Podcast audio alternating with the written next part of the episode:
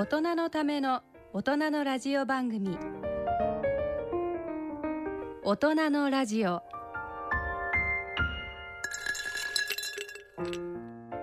ご機嫌いかがでしょうか？東京肝臓友の会の米澤敦子です。毎月第2週のこの時間は肝臓に焦点を当ててお送りしています。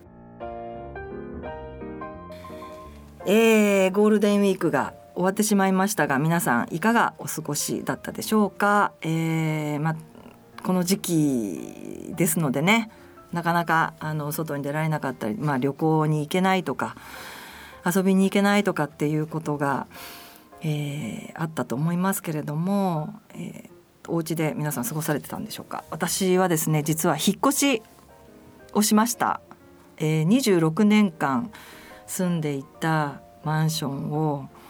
引き払ってですね、まあ、新しいところに引っ越したんですけどものすごい大変でした。あの周りの人たちに友人や、まあ、親にもそうですけれどもう人生で私今年も61になるのでもう61が限界引っ越しのって言われましたから 多分この先は引っ越しはないと思いますけれどやっぱり引っ越しは若いうちにやった方がいい。って思いました。ものすごい体力を えー、使いました。ということで、えー、この1ヶ月ですけれど私実は、えー、少し大きなことがあって、えー、先月ですが消化器病学会という学会に、えー、登壇させていただきました。あの肝炎の患者は今まで登壇したことがないということであのたくさんの先生方の、えー、ご尽力のおかげでですね、えー、患者として、まあ、患者があどんなことを考えているのかっていうことも含めてお話をさせていただきました。はいそれからですねもういよいよオリンピックが7月23日に開幕ということなんですけれどもここへ来てちょっと残念な状況になってます。あの私はあのこの番組でもずっとオリンピックはぜひ、えー、開催してほしいというふうに訴えてきたんですけれども、えー、中止を要求するデモなども起こってちょっと残念なあ感じですがまああのそのデモをあのしている方たちの気持ちというのもわからないわけではないですしただあのどうしても、まあ、選手の立場選手の方たちの思いだったり、えー、そういうものを考えてしまってあるいはまあ前回の番組でも言いましたけれども、まあ、私自身がその患者として、えー、たくさんの勇気をあのスポーツ選手の方たちからもらってますのでうんどうしても選手を応援したくなってしまう。だからできるんであればどんな形でも、うん、例えば無観客であってもですねえー、開催はしてもらいたいなというのは、えー、思います、うん、それは正直な気持ちです。この番組は野村証券ギリアドサイエンシーズ株式会社アッピー合同会社他各社の提供でお送りします。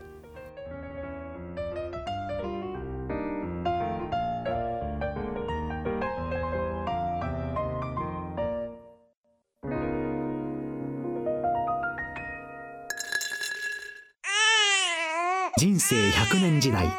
100年の人生をどのように生きていますか？大きくなったらケーキ屋さんになりたい。結婚しても今の仕事が好きだから続けたい。自分が作った料理で世界中の人を幸せにしたい。いつまでも元気でいたい。80歳でフルマラソンを完走したい。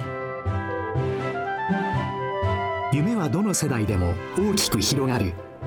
あなたの人生夢無限大。でも必要なものは？健康家族友人そしてお金。あらゆる年代に合わせたサポートでいつでもあなたに寄り添います。今からずっとこれからもっと。人生100年パートナー野村証券。それの裏に C 型肝炎のない明日へ。自分は C 型肝炎だけど肝臓の検査値が安定しているから放っておいても大丈夫。そう思っていませんか？検査値が正常でも肝硬変肝臓がんへ進展する場合があります。今は飲み薬のみで治癒を目指せる時代。まずは専門のお医者さんに診てもらいましょう。C 型肝炎に関するお問い合わせはフリーダイヤル0120-25-1874または C 型肝炎のない明日へで検索。ギリアド。大人のための大人のラジオ。健康医学のコーナーです。今回は脂肪肝ナッシュについてお送りします。ゲストは愛知医科大学内科学講座教授米田正史先生です。米田先生よろしくお願いします。はい米田です。よろしくお願いいたします。はいえーと先生は実はですねえー、今日はオンラインではなくてですね 実際にここにいらっしゃるんですがえっ、ー、と先生に私お会いしたのは1年くらいちょうど前ですかね。はい。2月11日、はい、そうですね。そうですね。あの愛知医科大学でえー、肝医療コーディネーターの養成研修会、はい、スキルアップ研修会ですね、はい、があって、えー、そこであの、まあ、私が登壇させていただいて少しあの患者についてお話をさせていただいて、はい、ご講演いただいたのがはい、その時に初めて、はい、あのお会いしましてあの時はまだそこまでコロナが大騒ぎにな,、っていない時期だったので、はい。はい。えー、お食事もあのさせていただいて。ご一緒させてそうですね、はい、楽しもう本当にずいぶん昔の感じがしますけれど、ね、いやもう本当にあの先生楽しくってあのなんだかずっとゲラゲラ笑ってたような気がしますが。はい、えー、そんな米田先生ですけれども、えー、プロフィールをご紹介したいと思います、えー、1957年。本籍は東京ですが栃木県出身。弘前大学医学部ご卒業後同大学院旭川医大独協医大を経て現在愛知医科大学肝胆水内科の教授でいらっしゃいます。先生が開発した非アルコール性脂肪性肝炎に対するビタミン E 療法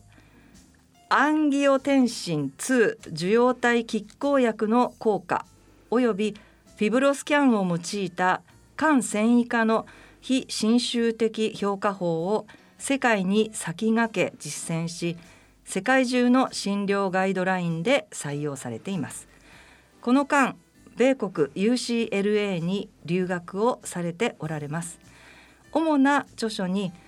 中山書店の内科学書新臨床内科学臨床消化器病学標準生理学などがあります。趣味はテニス映画鑑賞。もっと座右の銘は科学は嘘をつかないです。はい米田先生そういうことですけれども、えー、まずですね先生のあの、まあ、プロフィールの中でですね先生は東京もともと東京のご出身えっと本籍が東京。本籍は東京です。なんかあのこの辺りだということでえあのの門の近くですか、はい、父親の実家は三田というところで、はい、慶応大学のちょうど正門の斜め前にありました、ね、えー、あそうなんですね、はい、えーそうするとじゃあまだご親戚などはそちらの方にたくさんいらっしゃって。あのじい様のじいさんの兄弟たちはこの近くの友江町というところにたくさん住んでますし、えー、あそうなんですね、母親のあの親戚も大体横浜からあのまあ、神奈川の川崎あたりに多く住んでじゃあもうご両親ともあのこちらの方で二人とも東京出身ですのではいそうです。なるほどなるほど。それで、えー、っと栃木県に父親が栃木で開業してたもので、ああそうなん開業だったもので、お医者さんでいらっしゃったんですね。はい、はい、はい。まあそれで私も仕方なく医者になったという。いやいやいやいやその。それでえっ、ー、と弘前大で学ばれて、はい。はい、でまあ、えー、いくつかの病院を経て、まあ旭川にもいらっしゃって、はい、はい、えっと東京でもあ独協大ですから、えー、えっと栃木になりますこれ。あ、そうですか。栃木ですね。はい、はい、にいらっしゃって、それで今は、えー、愛知医科大ということなんですけれども。はい、えー、そうですね。それで、まあ今のお話の中でありましたが、はい、えー、お医者さんになられたのはそうするとお父様の影響がお強いですか？影響というかもうなんか私の時代、はい、今もそうかもしれませんけど親が医者だったら、はい、ちょっと成績良ければ、はい、もう当然長男は医学部に行くだろうっていうような感じで、ええ、選ぶことができません。そうなんですチョイスがないというか。そうですか。他になんか、あれ何かなりたいものがあったとかっていうのは特になかった本当は、私は物理と数学が好きだったので、えーあの理学部に行きたかったんですけども。医学部ではなくて、ね、えー、理学部の方に行きたかったんですけど。そうなんですね。ただまあ自分の能力を考えてですね、はい、理学と物理とか数学は本当に天才でないと生きていけないので まあ、最終的には医学部で、はい、まあ潰しが効く正解だったかなそんなこと言って大丈夫でしょうか？いや いやもう本当に優秀な人たちは物理数学に行くんだと思います。はい。えっと実は奥様もお医者様でいらっしゃるということで、ええ、あの血液内科をしております。はい。今、えー、そうすると愛知県で、えあの女房は一般病院で、あそうなんです、ね、まあそれこそコロナを最前線で見てあ今ちょうどそういう状況であるということですね。はい、ご夫婦で、えー、ご活躍ということなんですが、はい、えー、そうですね。少年時代の話なんかももう少し伺いたいなと思ったんですけど、えー、今趣味はテニスと、はい、まあ、映画鑑賞ということですがテニスはもう昔からやられて。いやテニスは50歳になってからです。えそうなんですね。米田さん先ほど今少年時代っておっしゃってください、はい、私もともとスポーツが好きで、ええ、陸上競技であの中学校の時県大会優勝してますしあそうなんですか？水泳でも県中地区で優勝してますごいじゃないですか文武両道。それでいやあの勉強はどちらかというとダメな方で勉強嫌いでしなかったもんで、え、あのスポーツが好きだったんです。それで、はい。たまたま愛知医大に教授になった時に、はい、娘がまだ小学校4年生で、えー、あの一緒についてきたくないと、はい、まあ、中学上がる時にあの行きます行くるってことではい、で暇だったんですね単身赴任で。えー、で娘もちょうどその頃テニスをしていて、えー、娘のテニスの相手ができないと一緒に遊んでもらえないんで。それで単身赴任でテニススクールに夜通い始めたのがきっかけです。あ、五十歳になってから。五十歳になってあ、でももともとはスポーツがお好きで、はい、まああの陸上も昔やっておられて、はい、あ、そうなんですね。はい、陸上はえ短距離長距離？た多分当たりません誰も。棒高跳びああ。なるほど。走るじゃないですね。変わったことしかやらないんで。えー、でもすごいですね。そうなんですね。じゃあやっぱりあの体を動かしたいというか、体を動かすことに全然抵抗がなくって、はい、っていう感じですね。えー、で今もずっと続けてらして。はいあそうなんです。もう今10年ちょっとぐらいになります。そうですね。10年もう63になりますんで、うん、13年ほど、そうなんですね。はいえー、どっか習いに行かれてるとかそういう感じですお忙しくていらっしゃいますよね、あのー、時間がなかなか取れない。単身赴任の時は夜夜結構一人で暇だったので、えー、えーと最後の10時のクラスにテニススクールに通ってました、はい、テニススクール、えー、週に一遍10時からのクラスにえー、そんな遅いスクールがあるんですね。あるんです、すごいですね。帰ってきたらくたくたになってよく眠れました。あなるほど。そんな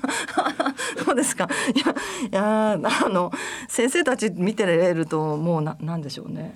まあ、テニスしなくても全然くたくたな感じがしますけれど。そうですか。なるほどなるほど。映画鑑賞ということでこれはまあ昔からあれですか、ね、これはもともとはあの英語の勉強がしたくて、え英語のリスニングの勉強にと思って、えあのなるべくアメリカ映画を見るようにしてました。ただ今コロナでなかなか映画館には行きづらいので、うん、ここ1年ぐらいは行ってませんけどあそうですか、はい、割とじゃあもうずっとコンサ何かに何か特に好きな映画などはありますか？特にジャンルはないんですけどもあのその時になるべく聞きやすい英語のを選んで、ええ、あの聞あの見に行ってましたけど。そうですか。割あれですかね。えっ、ー、とエンターテインメントみたいな割と映画が多い感じ。どちらからというとドラマの方があのセリフが聞きやすいんで。ああそうですね、はい、なるほどなるほど。そうなんですね。はい。わかりました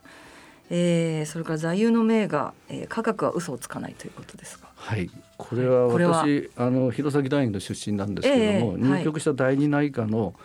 当時の教授が武部教授という方で、はい、あのすごくやっぱり科学医学に真摯な方で、えー。はい、我々入局した時に、えー、もう科学は嘘をつかないから、はい、一生懸命やってれば必ず結果が出ますって言われて、えー、それを信じてここまで生きてきました。なるほどこれなんか私最近、まあ、コロナのことですごくこれを感じますよね。その科学に基づいて、まあ、エビデンスに基づいて、はい。えー、政策も打っていかなきゃいけないしっていうのをすごく感じていてそれがちゃんと日本はできてるのかなっていうのを本当に日々あの感じているところですけれども、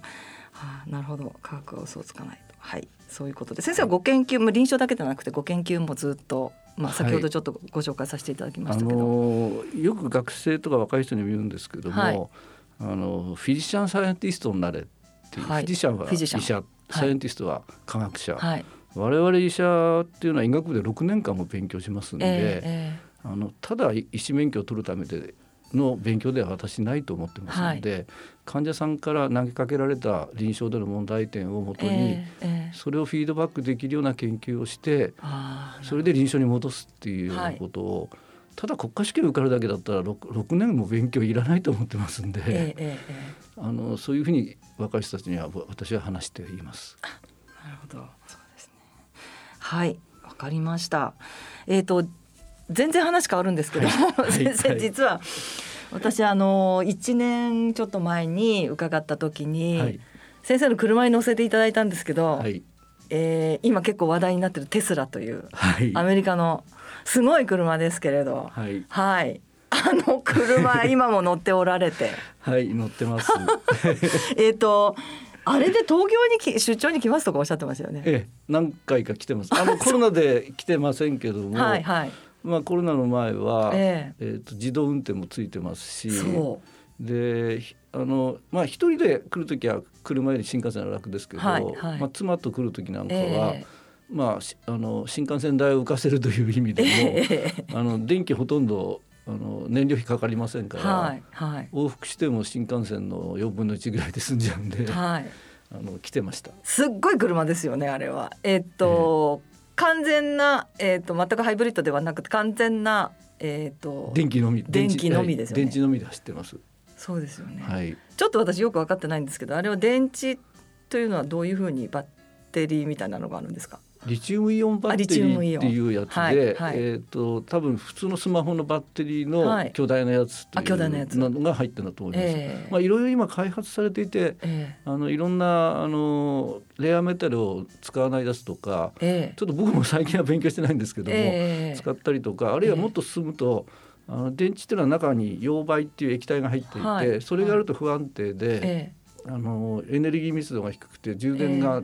たくさんできないらしいんですけど、はい、それを固体にするっていう技術も頑張っていろんなメーカーがやってるみたいです。で、まあ、テスラが今のところ多分進んでいて、あの私の車ですと街乗りでも一回満充電すれば500キロぐらい走りますし。そんなにですか？そうなんです。それから東京に来る高速道路で来るような時は、はいまあ、乗り方によりますけど、えー、600キロは優に超えるので、はい、えーと、名古屋東京だと何にも充電しないで往復できちゃうから。えー、すごい。ですね。なおかつ自動運転がついているので、はいはい、高速道路、まあ、完全自動ではありませんけど、えー、ほとんど何もしなくても連れてってくれるという。へーっていう。なんか私あの車にまあちょっとの距離でしたけども車に乗っている間に先生がずっとその車のテスラについてご説明 いただいていて なんとなく運転してるような感覚ではなかったような。はい。それで大人のラジオのオンデマンドをえーと、ポッドキャストか、はい、をなんか聞いて なんか聞きながら行ったような記憶がありますけれども、はい、なんかお部屋が動いてるみたいな感じでしたね。そうですね。あの、うん、中にコンピューターがついてますんで、えー、世界中のポッドキャストやそうですね。FM もあのインターネット系のやつは聞けちゃうんで。そうそうそうそうですよね。それから米沢さんを脅かしたのは多分加速だと思いますけど わざとブイッと踏んでそうですそうです。驚かした気がす。るそうですそうです。すごかったです。なんかあれに感化されての、えーと、乗せてもらった先生たちがみんなテスラ購入してるとかなんとかっていう噂もなんとなく聞いてます、えー、あの少なくとも一人は買っています。あとここにも一度来たことある江口先生も、はい買いたい買いたいあ江口先生も。佐賀で買えないって泣いてましたけど。あ江口先生なんかもう乗りそうな気がします、は なるほど。いやすごいなと思って。いや実はあの私の近所にあの同じ車を見見つけてですね止まってるの。あ、はい、あこれって思いましたけど。なだんだんあれですね乗られてる方があ。の日本でも増えてきていてって感じですね。増えてきました。あの、はい、私買った時はなんか高いバージョンしかなかったんですけども、えー、はい、今は本当に安い本当にまあ安いって言っても。安いって言っても先生。まあまあです。あでもねほ先生あれ米沢さん補助金を入れると、はい、補助金って国から出ますから、はい、東京都はもっとさらに出てあそうなんですか。300万台から買えるみたいです。え本当に？えー、今や。へ値下げもしてるのであそうなんですか。電池がどんどん性能が良くなって安くなってるのでなるほどなるほど。同じ車がついこの間150万ぐらい安くなって。あそうなんですか、はい、うちの妻が秋に買ったんですけど同じ車が100万ぐらい安くなってて、はい、ちょっとちょっとどうなってんのって怒ってましたけど。すごいですね。あ、そうやってどんどんどんどんあれですね。やっぱり裾野が広がっていくと。そうです、ね、はい。まああのそうですね。安く開発されるようなことに、そうするとあの充電できるところも増えれば僕らにとっても便利になってくる、うん、そうですね。えー、へえ、そうですか。じゃあこれからもっと街中でたくさん見るようなことに。いやもう何千万っていう感じの あのイメージしかなかったので、本当に三百万台から、ね、もっと来年再来年にはもっと安いのが出るらしいです。そうですか。すいませんなんかテスラの回し物みたいで。私先生をね先生にまあ本当にあの本当に久しぶりにお会いしたんですけど、先生の顔を見るとどうしてもテスラがもう浮かんで あの時のことが浮かんできて、はいはいちょっとあの伺ってみました。はい。ということで、えー、今までですね長くあのまあ臨床をやられてきて。何か忘れられない患者の思い出などはありますか？あその命題いただいてずっと考えてたんですけども、えー、あの私旭川医科大学にいる時に、はい、中学校3年生の B 型肝炎の女の子を持ちまして、はいはいえ。ー、で B 型肝炎で持ったんじゃなくてもう肝がんになって持ったんですね。あそうなんですか。女の子って女の子です。十あ十代の四歳十五歳だと思います。そうなんですね。で小児科で見てたんです、ええ、で小児科の先生あまり肝臓がんとか肝臓得意な方がたまたまおられなくて、はいはい、で私のところに来た時にはもう手のつけられない状況で、え、まあ、結局亡くなってしまったんですけども。あのその子はお母さんが B 型肝炎だったので、はい、そうなんです。1986年より前の方だと母子感染でそうですね。今はワクチンがありますけど、まあ、当時はですねまだ、はい、お子さんがお母さんが B 型肝炎だとお子さんに感染してしまう。産んだ時にはまだ、はい、あのなかった頃で、はい、お母さんがすごくその罪で死去を感じてらして。なおかつそのおばあちゃんもやっぱり B 型肝炎だったので、もうおばあちゃんが私が代わってあげたいって言いながらその子が死んでったのはすごく印象に残ってますなんとかしたいなっていうふうに。そうですね、はい、でその時中学3年生だったんですね、うんうん、その春3月に入院されて、えー、で入学式に行けなかったんですよね。でもあの制服は作っ高校の制服は作っていて。で腹水が溜まって溜まってもう切れない状況で。あじゃあもう肝硬変にも、はい、でも本人は一日だけでも行きたいっていうんで、うんうん、もう腹水を抜くだけ抜いてそれで制服を着させてあげて一、日だけ高校に登校してもらってという。でもその数日後に亡くなってしまって、えー、あのもしかしたら腹水抜いて生かせたことが命を縮めたかなっていう後悔もあるんですけども、はい、でも高校に一日でも行かせてあげられたっていう気持ちと。なんか戦ってきたかなっていう。あなるほど、えー、まあでもご家族もおそらく望まれてねそういったことをされたのだと思いますし、はい、まあご本人も夢が叶ったというか希望が、はい、はい、叶えられたっていう、えー、あの帰ってきてあの同級生たちと話せて嬉しかったって言ってくれたのが本当に僕にとって救いだったです。じゃあ病院から行って病院に帰ってくるようなそうです。本当に直前朝にもう2リットルか3リットル腹水を抜いてスカートが入るようにして、で数時間行って戻ってきてまたお腹がパンパンという状況でした。そうですか、はい、そうですね。以前はやっぱりその時代はそうですね。治療はできなかったので、そうですね、はい。はい。まああのそうですね。お子さんというところが大変お気の毒ではありますが、まあ大人の方でもやっぱりその状態だとなかなかもう治療法もそうですよね。大人のラジオ。さてここからは、えー、脂肪肝ナッシュについてお話を伺ってまいりたいと思います。えー、まずですね、えー、ナッシュこれはあの今まで番組でもえー、何人かの先生に来ていただいて、えー、お話を伺ってるんですけれども、えー、ナッシュってあの NASH って書きますが、はいはい、えー、まあナッシュですあなたはって言われた方はあ、まあ、ご存知かと思いますけど一般の方はまだまだそこまで浸透してないかなと思いますけれど、はい、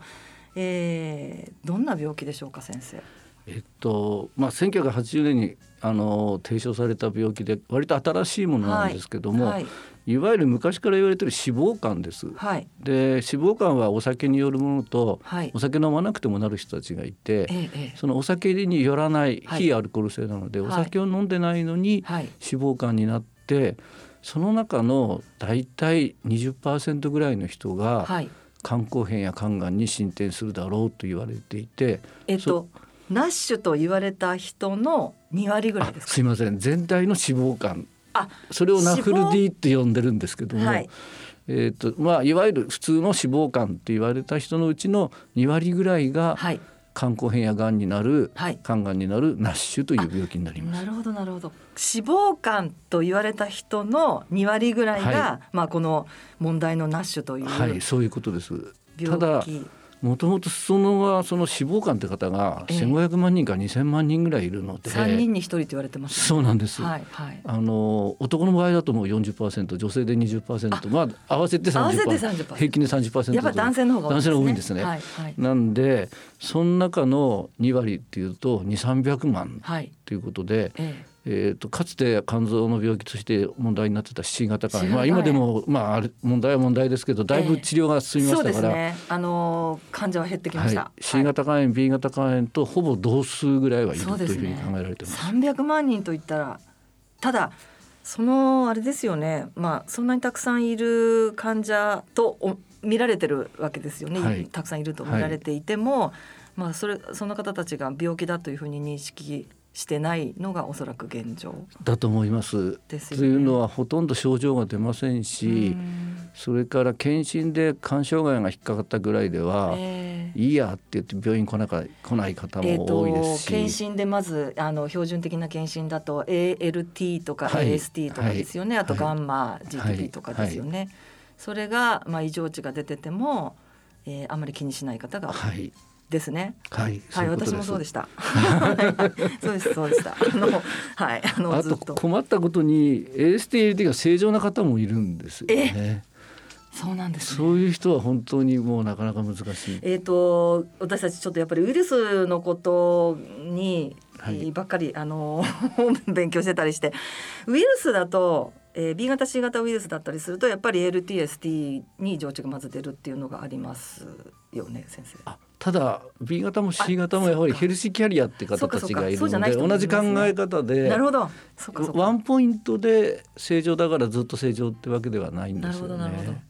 じゃあまあ、えー、正常値正常値って先生、はい、どのぐらいになる、えー、例えば ALT は、はい、まあ非常に、えー、注意しなきゃいけない数値ですけれども、はい、正常値っていうのは、えー、実は正常値ってあの施設によって若干違うんですけども、ね、あと検査表あの検査会社によっても違違うんです。違うんですけども、まあ、一般的にまあ、論文レベルというか世界レベルでは30までというのが、はい、まで、まあまあ、グローバルなスタンダードだと思っています。はいはい、そうですね、はい。はい皆さん30までですから。まあ大体40とか言って普通だからっていう人がすごく多いので。そうですね。ですよね。それは危ないと思います。危ないですよね、はい、だから30までということで30を超えたらちょっと気にしてくださいということですね、はい、はい、でまあ症状今先生全然あの出ないというふうにおっしゃいましたけども、はい、特になんだろうそうするとどういうきっかけで皆さん病院に行かれるような治療されるようなことになるんでしょうかね。えーとですねまあ、我々大学病院なんで特殊なところがあるんですけども、えー、一般の開業医の先生かかりつけのお医者さんでエコーをやって、て、えー、エコーで脂肪肝っていうふうに、あの診断されてなしが心配だからと言って送られてくることが多いです。うちの場合は大学病院の場合は。なるほどなるほど。ただその病院に、はい。かかりつけ医にどうやっていくかが問題で。ですよね。そうなんです。で一般の検診だと採血しかしませんので、はい、換気の異常があれば、はい、ASTLT が30を超えてればまあ無視しちゃう人もいますけどもそ、ね,、れでいくか、はい、あるいは最近はあの検診でもエコーをオプションで選べたりとかしますんで、あなるほど。超音波検査をやって脂肪肝オプションでやってあるいは人間ドックでやって引っかかってっていう方もおられます。エコー検査をすると脂肪肝っていうのは、まあ、脂肪肝というか、まあなしまあ、脂肪肝というのは分かる。はい。あの、ね、一般的な画像診断の中ではエコーが一番、はい、あの鋭敏だと思います私は。そうなんですね、はい。そうするとやっぱりこれはちょっとあの専門医の先生にかかった方がいいですよっていうようなことになれば、はい、あ先生たちのようなあのところに行かれるっていうことなんですね。はい、あの会議の先生たちも全員送るっていうのはやっぱり二の足を踏むので、うん、ですよね。今は、まあ、ちょっと複雑な話になりますけども、ええ、肝臓の病気の進み具合を見る、はい、フィブフォーインデックスという、はい、あの計算式指標がありますんでフィブフォーインデックスですね、はい、ASTLT それから年齢血小板から計算できるんです、はい、ちょっと複雑な式ですけども、はい、あのまあ、かかりつけ医の担当の先生にお願いすれば、はい、今だとあの電子カルテが多いですから電子カルテ上で計算してくれて、えー、なるほど。それが高ければあの、まあ、専門病院に送っていただく、えー、来ていただくっていうのが一番道筋としては、スムーズかなとなるほど、えーと、フィブ4インデックスっていうのは、まあ、ここ数年、えー、その肝臓の指標の一つとして、えー、まあえっと、どの病院でもまあ専門医の先生たちが、えーまあ、計算して出されてっていうことで私たちもまあ、少しずつあの勉強して知ってるものではあるんですけれども、はい、それがかかりつけクラスの先生がどのぐらい理解できてるのかなっていうところも私はちょっと疑問だったり。あのご存知ない先生も多いと思います。すね、あのっていうのは、えーと、実はこの脂肪肝っていうのは、はい、糖尿病からなる方が多いんですよね。あ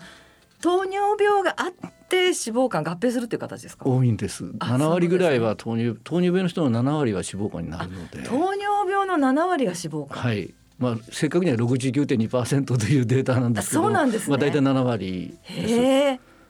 じゃあほとんどの人が糖尿病と脂肪肝の人ほとんどが糖尿病みたいな感じ。ほとんどというか7割、えー、逆もそうですけど、まあ、糖尿病なら7割が脂肪肝です。糖尿病なら7割が脂肪肝だけど、はい、脂肪肝だからといって糖尿病っていうわけではない、えー、と脂肪肝からの比率はいろんなデータがあって25から75%だからそっちもやっぱり多いです。なるほど。両方とも多いんです。そうですね。でお互いにえーと、脂肪肝は糖尿病の合併症、はい、って糖尿病の先生が言っていて我々肝臓の医者はあの糖尿病が脂肪肝の合併症 正しくは併発、お互いに併発症って言った併発症って言った方がいいと思います。なるほど。まあ両方持ってる方が多いとい。うことですね。ということで今はあのうちの大学では糖尿病の先生にお願いして、ええ、でカルテベースであの決まったさっき言った3つのあのデータが入っていれば、自動的に計算してくれるので、はい、電子カルテで。はい、でそれが数字が高い人は自動的に送ってもらうということをしています。えーと、3つっていうのは肝機能の ASTLT 血小板そして年齢。まあ年齢が最初から入ってますから。ですね、でそれが高いと、はい、まあ一応2.67という数字で区切ってるんですけども、はい、はい、それを超えた方はあの紹介してくださいというふうに。それを一般の会議員先生に浸透していただけると、はい、もっと拾い上げられるんじゃないかなと思ってます。そうですね、はい、そうすると、まあ、診療連携が私たちあの肝肝 炎対策でもすごく問題になるんですけど、はい、あのスムーズにその連携がいきますよね。はい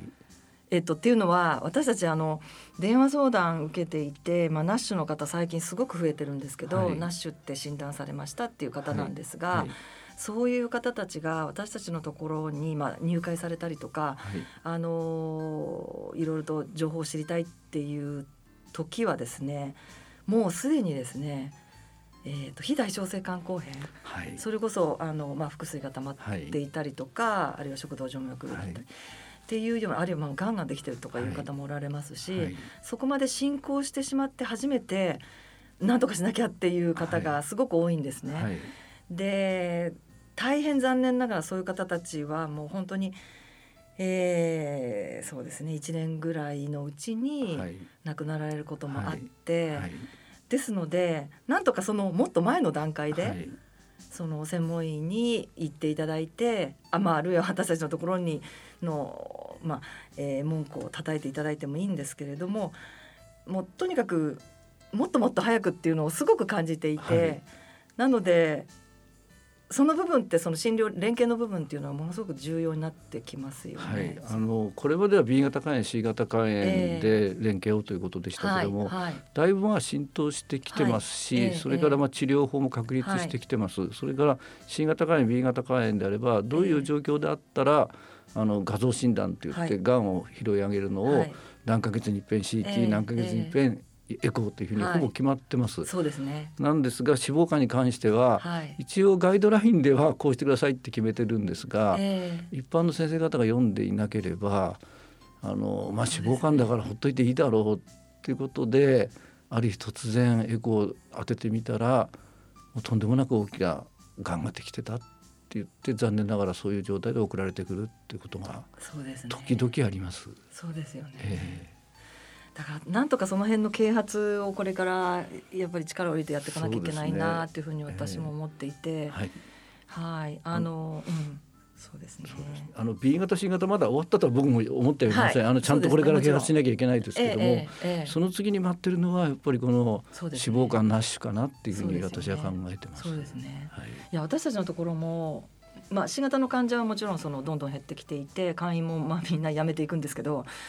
あのそうですね。このナッシュの方がすごく増えてきてあとアルコールの方アルコールもそうですね、はい、今またそうですね。あのコロナでまだ家家の在宅勤務が多くて、昼から飲んじゃう方が多くてですね。そうですね。私も困ってます。なのでまあそういう方たち、まあ、新しい病気ではありますけどナッシュの方たちにその自分の病気をやっぱり理解していただいて、えー、専門医に通っていただくということをもっともっとあの、まあ、訴えていきたいなというふうに思いまして、まあ、今日先生に来ていただいたんですけれども、はい、えーとまあ、症状ほとんどないということでこれは肝硬変などに進むとやっぱり症状がいろいろ出てくるんですかね。そうですね。あの、うん、肝硬変のお話どなたかなさったと思うんですけども、えー、肝硬変も初期はほとんど症状が出ません、はい、非代償性って言って、はい、横断が出たりとか、腹水が出たりとかっていう、えー、まあまあ、もっとひどくなると静脈瘤が破裂して吐血したりってことになると、あの症状が出ますけど、うん、そこまで症状出ないのが、まあ、いわゆる沈黙の臓器と言われている肝臓の特徴なので、ね、やっぱりこまめに検査を受けていただくっていうことそうですね。まずは検査を受けてということでその検査なんですけどもちょっと復習になるんですが、はい、えーとまあ、一般的なその、えー、血液検査ですけれども標準的なその肝機能の検査、はい、他に先ほど先生画像検査はエコーが有効であるというお話をされました。はい、あのエコーはまあいわゆるスクリーニング検査で、えー、脂肪肝があるかどうかというのはエコーが一番感度が高いんですけども。はい。はい病気が進んでいるかどうか、ええ、つまりあの難しい言葉で言うと繊維化と言いますけど、はい。はい、繊維化が起きると肝臓が硬くなって文字通り肝硬変っていう病態に進むんですけども、そ、ねはい、そこまでどの辺まで進んでるかっていうのは、うん、先ほど言ったフィブロインデックスが大まかな、あの指標になります。で、ね、もう一つ画像診断としては、え、フィブロスキャンって言って、はい、エコーベースですけども、えー、あの体に振動波を与えて、えー、その振動の伝わるスピード肝臓での伝わるスピードを見て、はい、硬さに換算して硬数字で見るという、はい、あの物理学の法則なんですけど、ヤングの法則っていうのを使った、まあ簡単に言えば柔らかいものは振動がゆっくり伝わります。お豆腐はゆっくり振動伝わりますけども、はい、鉄のような硬いものは早く伝わるのでそれを用してそういうことフランス人が発見した、はい、あの機械です。なるほど。これはあのまあ何年か前からまあ保険適用になって、はい、随分あの多くの病院で使用されるようになってきてますけども、はい、かなりあれですかね普及はしてるんですかね。えっ、ー、とほぼ大学病院レベルであれば置いてあると思います。なるほど。あのまあ大学病院でなくても総合病院であれば、公的な総合病院であればあると思いますのでえー、で痛くも痒くもない検査なので、はい、脂肪肝であれば、うん、まあ一度は受けた方が私はいいと思います。なるほど、はい、そうするそれによってまあ肝臓の硬さが分かって、どのぐらいまあ進行しているかが分かるってことですね。あの以前脂肪肝をお判断診断するには、確定診断するために肝生検、はいというふうに私はずっと聞いていたんですけど、はい、肝生検はどうですか？針を刺す。私も大嫌いな検査ですけど、はい、はい、あの今でも肝生検がまあ基準です。基準なんですね。ゴールドスタンダードと言われて世界的にもそうなんです。なんですがあの先ほど言いましたように日本には脂肪肝の方が1500万人から2000万人いて、えー、その中の12割200万人から300万人を探し出すために肝生検をやるのは物理的に不可能ですしあと先ほどあの米沢さんもおっしゃってましたけど患者さんもかなり辛いんですね。痛いですし、まあ、入院はしなくちゃいけないしあの痛い、はい、まあ痛くない先生もいるらしいですけど、はい、でもやっぱりあの危険を伴いますから何千分の1回は出血で入院が長引いたりとか、ね、下手したらお腹開けて止まなきゃいけない外科にお願いしなきゃいけないってこともあるので、はい今ではあのヨーロッパでは日本はまだ進んでませんけども、えー、肝生検よりはこのフィブロスキャンを優先しようっていうような流れになってますはい。よかった。やっぱり科学は進歩しているので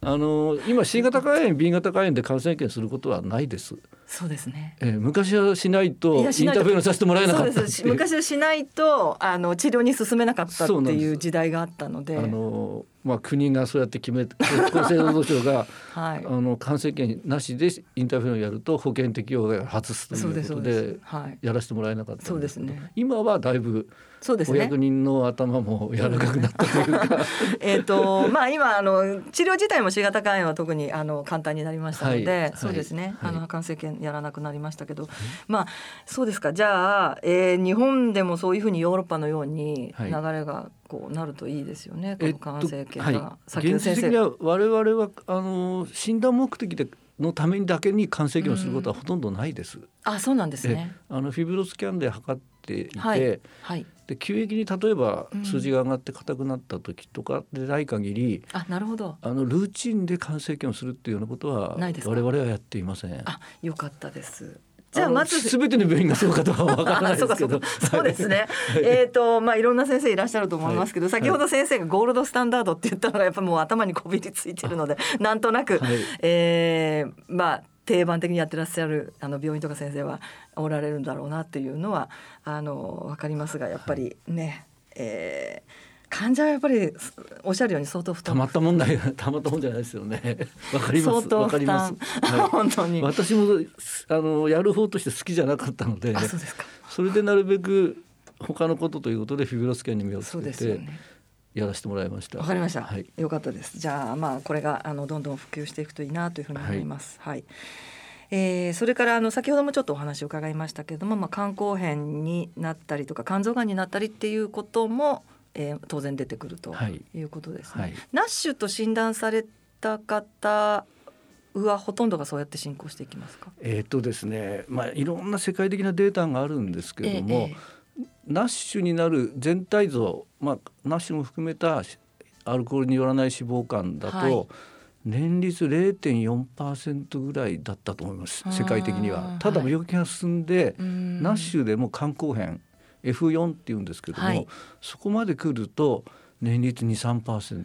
大体5年で10%前後ということで C 型肝炎の肝硬変が7%って言われてましたんで。はい。えーまあ半分から3分の1ぐらい。B 型肝炎とほぼ同等です。そうなんですね、えー、ですから今アメリカではどんどん NASH による肝がんが増えています。で確か現時点で肝移植をしなきゃいけないアメリカの患者さん、はい、第2位が、えーと、 NASH。NASH ですで2030年には1位になるって言われてますしそ、ね,、れから2002年を1とすると,、えーと、B 型肝炎 C 型肝炎の増え方のがんがんの増え方っていうのは5倍ぐらいなんですけど、ええナッシュは10倍を超えているという。そうなんですね。そうなんです。それは大変。ですからやはりなんとかしなきゃいけないそうですね、はい。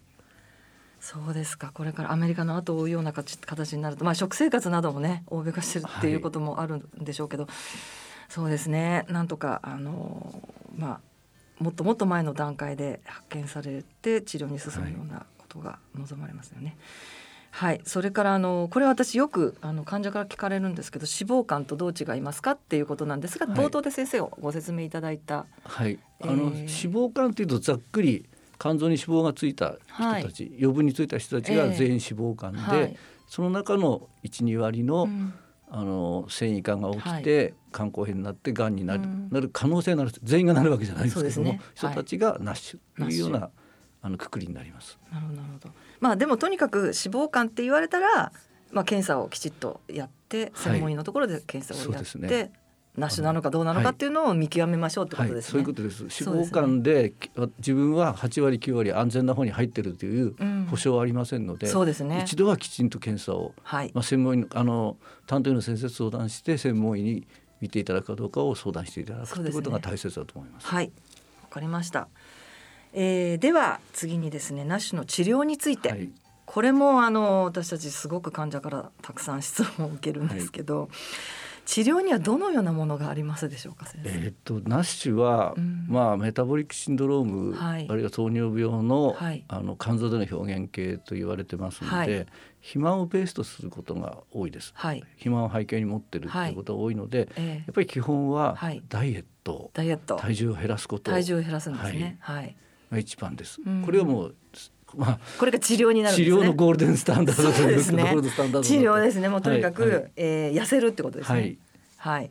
えーとまあ、痩せるためにはおそらく食事だったりとか、はい、あと運動だったりってことですね、はい、これは何か推奨されているものはありますか、えーと、実は食事に関しては私ガイドラインのあの治療を担当してるんですけども、えー、えー、と大体、えーと、標準体重あたり、はいえー、と20カロリーから30キロカロリーぐらいにしてくださいという。あ標準。標準体重が60キロだったら、はい、サブ68で1800キロカロリー1日あたりまでというところです。はい、なんですが、うん、えー、とよく聞かれるのは食事の種類はどうですかって聞かれるんですが、ね、実はあのいろんなデータがあるんですけども、えー、きちっとしたエビデンス科学的な根拠があるものはないんですね。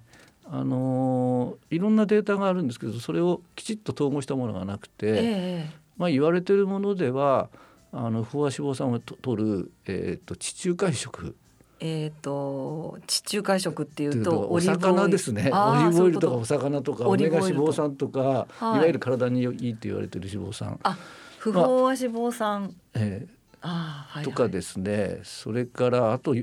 あの、まあ、ある程度あの僕私も正しいなと思うのは、えー、果糖が良くないんですね。あ果物の糖分ですね。果物からそんなにたくさん果糖を取らないんですけども、ええ、清涼飲料水の甘みって果糖なのですごい入ってますよね。そうなんです。でアメリカ人はあれをすごく飲むんで、はい、まあ、ペットボトル症候群と言われてるぐらいでなるほど。あれであの糖分取っちゃうと脂肪にあの肝臓に脂肪がつきやすいというふうに考えられます。それはあんまりみんな意識してないかもしれないですね、はいペットボトルあペットボ清涼飲料水会社にちょっと迷惑かもしれない。いやいやいやいやでもこれ結構いや、まあこれがまあ結構問題になってくるかもしれない、はい、しあのその部分が注目されればねまた別のあの、はい、方法でっていう形になるかもしれませんが。あそうなんですね。へえ。そうか。じゃあまあとにかく自分の今の食生活を見直してっていうことですね。そうですね。何を摂取してるかっていう。標準体重を超えてる方に対しては、はい、私はまあ今まあざっくり言わないと細かいこと言ってもなかなか通じないので、はい、今食べてる量の8割にしてくださいっていうのを基本にしてます。なるほど、えー、分かりやすいかもしれないです。大体8割に抑えてもらうっていうふうに、ん、それは何食べてもよくって、はい、それで今のまあ大体8割ぐらいでっていう。はいええ、あそれというのは先ほど言いましたようにあの食事の種類質で差があるというデータが今のところないので、はい、トータルのエネルギー量とカロリーとして考えて8割というふうにお話してます。なるほど、はい、あ分かりやすいですね。そうですか。分かりました。それは結構皆さんあれですか、えーと、守られてやってらっしゃいます？守れないのが人間 ですよね。で もうもうこの1年はあの必ず診察に入ってくる時みんなすみませんあそうなんコロナでコロナで食べちゃいましたっていう人が。ですよね、えー、そうですよね。よくあのうちにかかってくるのはやっぱり体重を落とせまあ結構あれなんですよ。何キロ落とせって言われる方が多くってナッシュの方、はい、それでいや落とせてないから診察室行けない病院行けないどうしようっていう方が結構いらっしゃる。そこですよね、はい、私もあの甘いと言われるんですけども、えー、あまり厳しく言わないことにしてます、はい、どうしてかというと厳しくしすぎて、うん、厳しくいやうまくいってダイエット厳しくしちゃうと今度リバウンドが来やすいんですね。一気に5キロ6キロ減った人って逆にリバウンドでそれ以上に増えちゃうことが多いっていうこととあんまり厳しく言うと患者さん来なくなってしまうんでそうで、ね、そうするとその患者さん本当に悪くなってからもう一回来る。ですよね。ねですから病院をなるべく離れない程度にあのできる範囲でってで少しでも減ったら素晴らしいって褒めて。ありがたいです。でもそれもまた褒めるとまたその日食べちゃうって人がいるんですけど まあ人間の弱弱いところなんでいやでもこれ大変な治療ですよね、はい、あのお薬まあお薬の話も後で伺いますが、はい、ああこれで治りますっていうようなものがあるわけじゃおそらくないので、はい、運動は先生どうですか？運動はあの絶対いいです、うん、あのこれ昔は有酸素運動って言われてました、はい、いわゆる早足ウォーキングで1日30分以上、えー、もちろんこれ OK です、えー、あの一番いいと思います、プラス今はあのいわゆる筋力トレーニング筋肉トレーニング。筋トレですね。筋トレですね、これでも全然大丈夫です。えっ、ー、と基本は有酸素運動ですか？えっ、ー、と今はあのまあ、最近のデータだと筋トレそのものが有酸素運動に匹敵するっていうデータも出てきてそうなんですか、はい、へ昨日の研究会でもちょっと僕司会やってたら、はい、あの体重が減らなくて筋肉が増えなくても筋肉トレーニングしただけで、ええ、実はマクロファージっていうものを介して、はい、肝臓の炎症を抑えるっていう動物実験でしたけどもあそうなん、ね、ありましたしあの人間でも筋力トレーニングだけで良くなる。これは筋肉がインシュリンの働きを良くすることが分かってますので、はい、えーと、脂肪同じ体重でも脂肪より筋肉が多い。方が体にはいいんです。はい、ですから、はい、あの今コロナで外歩きたくないっていう方おられるんですけども、そういう患者さんには筋力トレーニングがあの今だったらできますよってお話してますけども、はいなるほどなるほど。それはあれですかね。なんか自己流みたいなのでも大丈夫ですか？筋トレあ私はあの私そのものが自己流なんですけども、えー、あのまあちゃんとジムに行くのもいいことかと思うんですが、えー、ただジムもコロナが心配そうですね。心配な方いらっしゃいますよね、えー、あの私自身もやってるんですけど、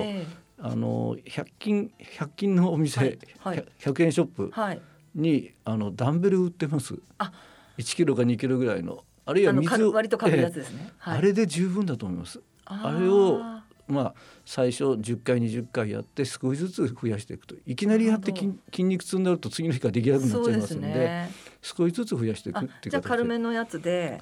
やると、はい、それは上半身だけでいいってことですかねそうすると。下半身はスクワットで道具がなくてもできますんでスクワットをやっていただくっていうのがいいと思います。先生はあれですかねその、えーと、患者に対してそのなんだプログラムみたいなものをこう提案したりとかってことはされてるんですか？えっ、と私自身はやってないんですけども実はあの運動療育センターってうちの大学には、はい、あの特化した部門があるので、えーえ。ーはい本当にトレーナーにきちっと教えてもらいたいって人であればそこに紹介する。へいいですね、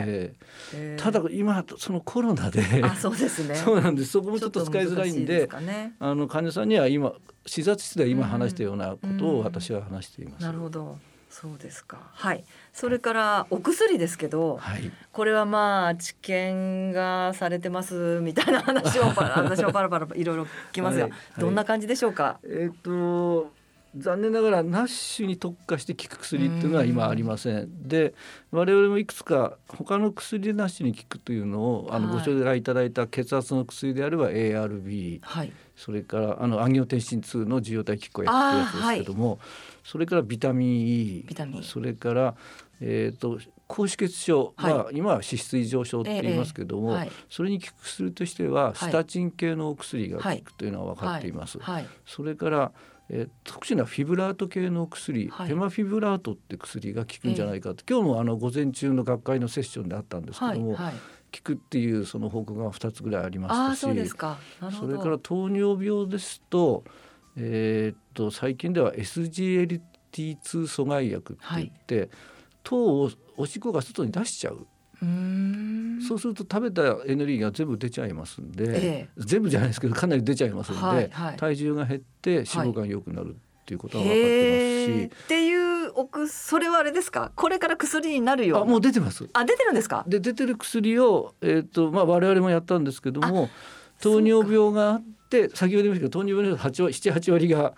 あの合併しますんで、はいはい、糖尿病の人で脂肪肝があったらそれを使って脂肪も落とそうと肝臓の脂肪も落とそうということをやっています。なるほど。でそれ以外で今あの世界でえっ、ー、とですね私最近調べたところだとアメリカの、えーと、治験のデータベースで見ると200いくつ治験が走っています。はい、あナッシュのお薬。はい。ナッシュナッシュの薬を開発する治験ってただ同じ薬がダブってる場合もあるので208種類かどうかっていうのは分かりません。で日本では先月私調べたところで9つ、はい。えーと、日本で走っていて、ね、はい、ダブってるのが1つあるので、まあ、8種類。うちの病院でも今6種類か7種類やっていて、ね、なおかつ2つ3つあのやってくださいっていう新たなのが来ているので、ね、い。ろんな薬が開発されています。あそうなんですね。楽しみです。はいなんですが、はい、今のところ中間データで発表があったうちの半分以上は失敗してるんですね。私も失敗したっていうもうやめますとか やめ一層で終わりましたとか、まあそんな話しか聞かれないので。そうです。日本に来たやつでまだ生き残ってるというか第三層まで行ってるのは、はい、えっと SGLT2 じゃないごめんなさい、えーと、GL GLP1 GLP1 の薬糖尿病の薬です、はい、GLP1 のアゴニストということで、はいはい、それが、えーと、セマグルチドという病、病あの薬ですけども、それが第3層までこの4月に始まり始まったばっかです。これは、ね、多分うまくいきそうで。本当ですか？楽しみあのー、ただまだちょっと時間かかりますね。今第三層やった入ったところなんで。でね、23年は年ですか、ね、えー、で日本で認可されるにはまたプラス数年ということで。わ、ね、はい、かりました、はい、よかった。じゃあここういった、まあえー、たくさんの治験の中で使える薬が出てくるということで、はい、おそらく出てくるんじゃないかなとい。うことで。はい。そうですね。まあアメリカでそれだけあの国民病みたいになってるってことは、はい、あの随分と注目されて、薬もたくさん開発されてる、はい、だと思います。はい、えーまあ、最後に先生ナッシュの今後っていうことなんですけど、はい、あの実は大事なことをお話しなかったんですけども、はい、えーと、あほとんどの薬は欧米アメリカを中心に開発されてます。えーえーはい、で実はアメリカ人と日本人のナッシュはちょっと違っていてですねあそうなんですね。アメリカ人のナッシュはとんでもない肥満なんですよ。えーもう100キロ超え超えてる方とかアメリカ人ってすごいじゃないですか。そうですね。まあ、下手したら300キロとか日本にはそんな方はおられないですよね。そうですね。で実は日本人のナッシュはもちろん肥満の方が大多数なんですけども、えー、痩せてる人がいるんです。います。標準体重の方がいます。これをリーンナッシュ英語でリーンって痩せてるって言うんですけどリーンナッシュって言っていて、はいえー、欧米より多いって言われてるんです。あ確かに。そこが問題で、はい、今の開発されてる薬のほとんどは欧米のものですからあそういう痩せさせてっていうようなあのメカニズムのものが多くて、日本人の体質に合ってないというか遺伝的な日本人としてのあの体に合ってないんです、はい、遺伝子が多分違うと思うので、はい、遺伝的に。なるほど。だから本来は日本人向けの薬あるいは日本人だけでなくて東アジアですね、はい、あの韓国、え中国、えその辺の人たちっていうのは痩せたなしがいるのでそこにあった薬をなんとか開発してっていうふうに私は思ってそうですね、えー、ここが一番のポイントかなって、我々にとっては、えー、そのあたりはどんな感じですか？ちょっと可能性としては。残念ながら そうなんだ。そうか。あのまあ財力なのか、うん、今製薬会社海外が強いんでそうですね。なかなか国内メーカーが、うんお金がないかちょっと僕は分かりませんけども。そうですね。まあ、はい、あれですね。今後にも期待ですね。やっぱりその東アジアでということなので、はい、東アジアが、ね、まあグローバルで、まあ、日本人を中心とした東アジア人に特化した治療法っていうのをなんとか見つけて作り出していきたいなと思ってます。わ、ね、はい、かりました。大人のラジオ。はい。それではここで音楽をお聴きいただきましょう。米田先生からのリクエストでリチャード・マークスの「ライト・ヒア・ウェイティング」私1989年の8月に、はい、えーと、独身で単身で UCLA に留学したんですけども、はいええ、その頃流行っていて毎日のように車の中で FM でかかってました。で、ねうん、私英語得意なつもりで行ったんですけども、え、行ってみたら、日本で聞くアメリカ人の英語のスピードの何倍も速くて ついていけなくて、ね、ちょっとちょっとへこんでですね。この曲を聴いてちょっとこう自分を慰めてそうなんですね。あのもみ力を鼓舞してたかなっていう。そうなんですね。はい、はい、それでは最後に番組をお聞きの皆様にメッセージをお願いできますでしょうか？あの肝臓の病気はほとんどあの症状が出ないことが多いです。はい、で特に B 型肝炎 C 型肝炎と違って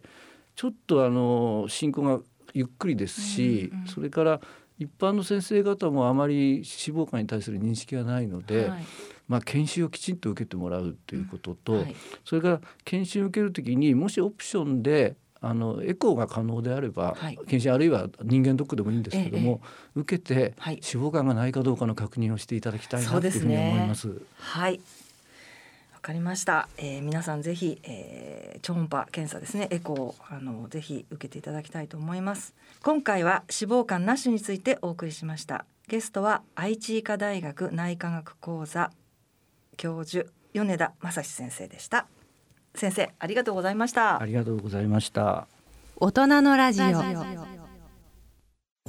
アッピはおよそ130年にわたり医薬品開発に注力してきた企業の歴史と創薬の実績を受け継ぐと同時に新たな時代の要請に応えるべく誕生したバイオ医薬品企業です。これからもさまざまな疾患を抱えておられる方々の生活の質の向上に貢献すべく邁進いたします。患者さんの笑顔に貢献するを目指す私たちの大いなる可能性にご期待いただくとともに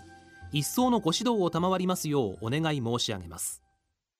C 型肝炎のない明日へ。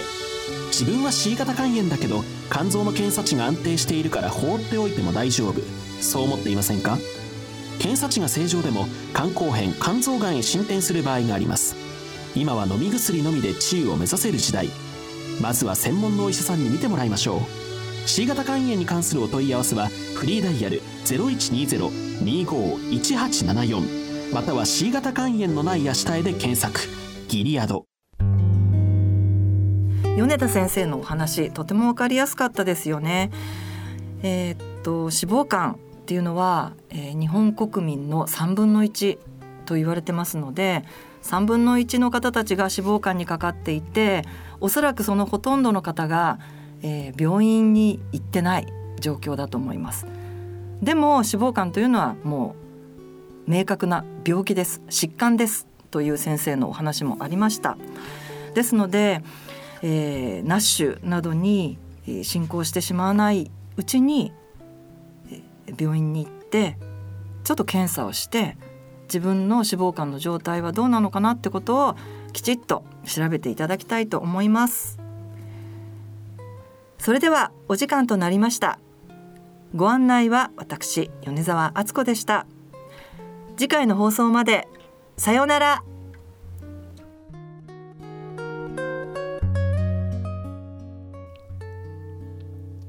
この番組は野村証券ギリアドサイエンシーズ株式会社アッピー合同会社ほか各社の提供でお送りしました。